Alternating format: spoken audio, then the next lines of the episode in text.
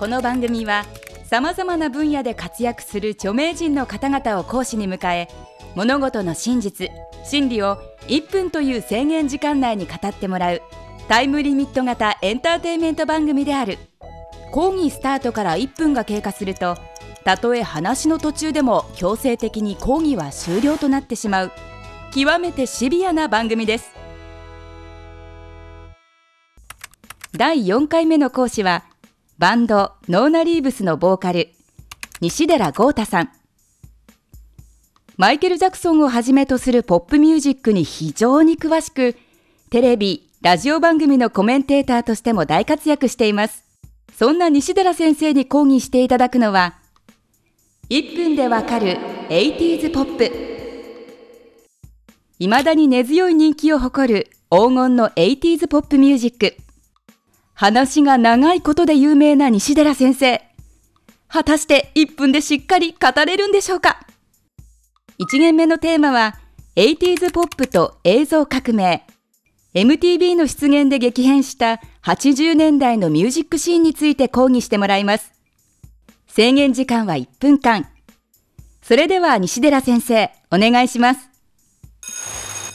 いわゆるなんか僕らが想像する 80s ポップっていうのはやっぱりあの MTV に集約されると思うんですよねあのビデオがシングルだけじゃなくあシングルだけじゃなくてそれにビデオがついて映像でここのアーティストってどんなアーティストなんやろかっていうことがみんなに伝わるようになったっていうのが MTV という、まあ、ミュージックビデオが流すチャンネルが流行ったことで出てきたと。でそれで一番得したのがイギリス人のアーティストなんですよ。イギリス人のアーティストっていうのは割と伝統的にアートスクール出身の人が多くていいビデオを作れた、えー、ワムカルチャークラブデュラン・デュランいろんな人がインパクトを持ったその映像を持ってそのアメリカ中をくまなくツアーしたりラジオ局に頭下げに行ったりしなくても一発でヒット曲を出せるようになった。ピーター・ガブリエルフィル・コリンズクイーンそれからデビッド・ボーイみたいなイギリスの一世代前のアーティストもアメリカに食い込むようになった。これを第二次 British Invasion という言い方をしてイギリスの侵略とビートルズストーンズに続く第2弾ということになっております。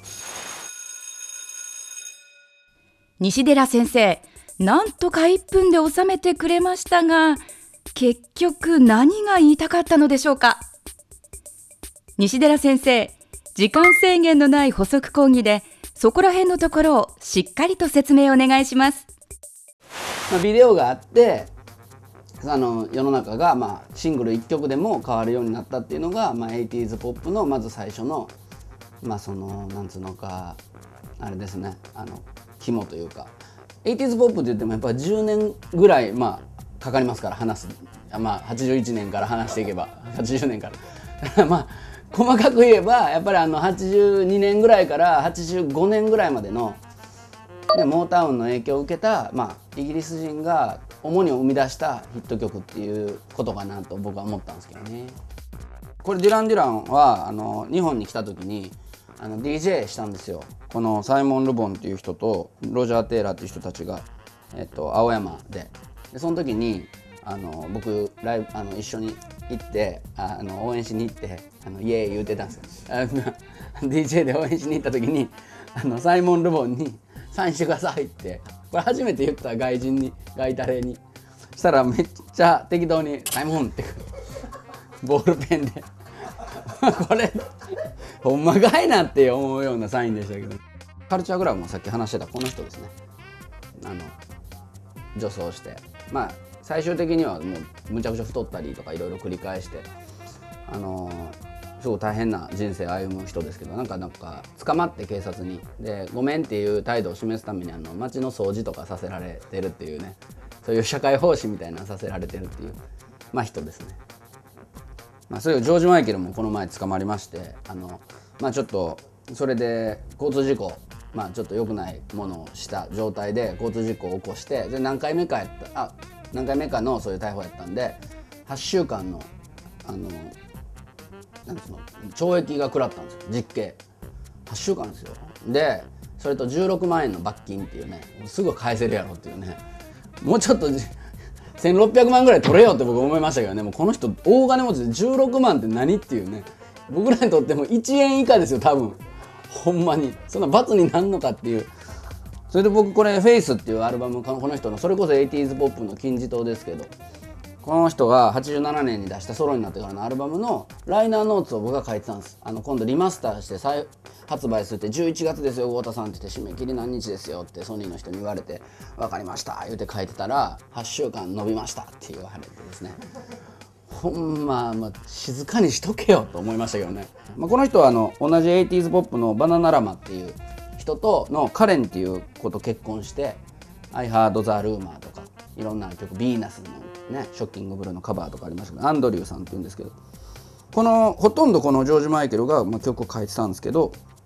このアンドリューっていう人はあの最初の頃にあの2人とも音楽やってバンドやろうぜって始めた時にそこまで才能というかね作曲の才能があると思ってなかったんであの2人で作った曲は2人であのクレジットにしようどっちがどういうパーセンテージでもそういう風にやろうやって最初言ってたんですよ3曲ぐらい。それで「ケアレス・ウィスパー」って曲とあとそれから「ワームラップ」って曲とか、まあね、いくつか書いたんですよね。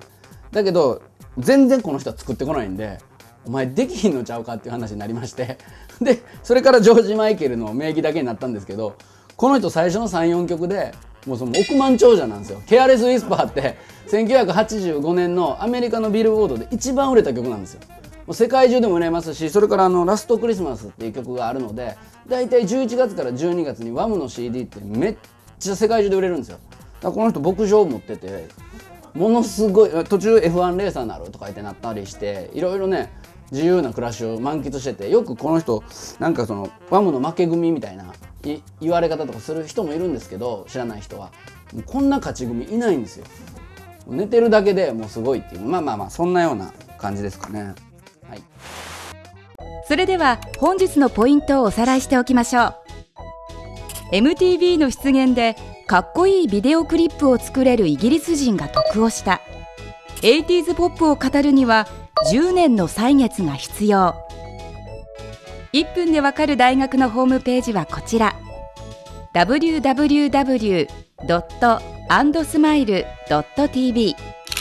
次回の西寺豪太先生の講義は 80s ポップとマイケル、プリンス、マドンナについてです。